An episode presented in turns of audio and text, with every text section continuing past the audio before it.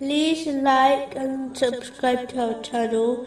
Leave your questions and feedback in the comments section. Enjoy the video. Moving on to chapter 5, verse 38. As for the thief, the male and the female, amputate their hands in recompense for what they committed as a deterrent punishment from Allah. Legal retribution, carried out in a specific way, is permitted in Islam, as it acts as a deterrent from committing sins. If Islam forced people to always forgive others, and did not give the option for equal retribution, then sinful people would take advantage of this and wrong others. Muslims should therefore not live in heedlessness, and instead be observant in their daily life, and not be too self-absorbed in their own worldly matters, that they become heedless from the things which are occurring around them. This is an important quality to possess, as it is an excellent way to strengthen one's faith, which in turn helps one to remain obedient to Allah, the Exalted, at all times.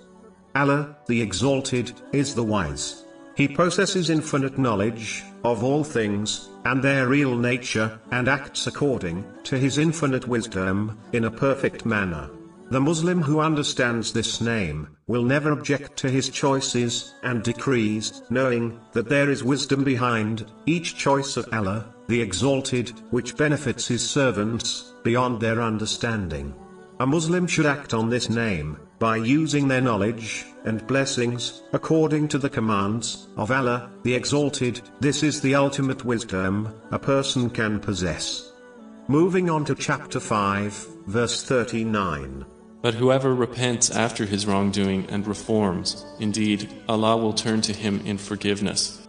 This verse indicates the importance of sincere repentance, which involves feeling regret, seeking forgiveness from Allah, the Exalted, and those who have been wronged, unless this will lead to further problems.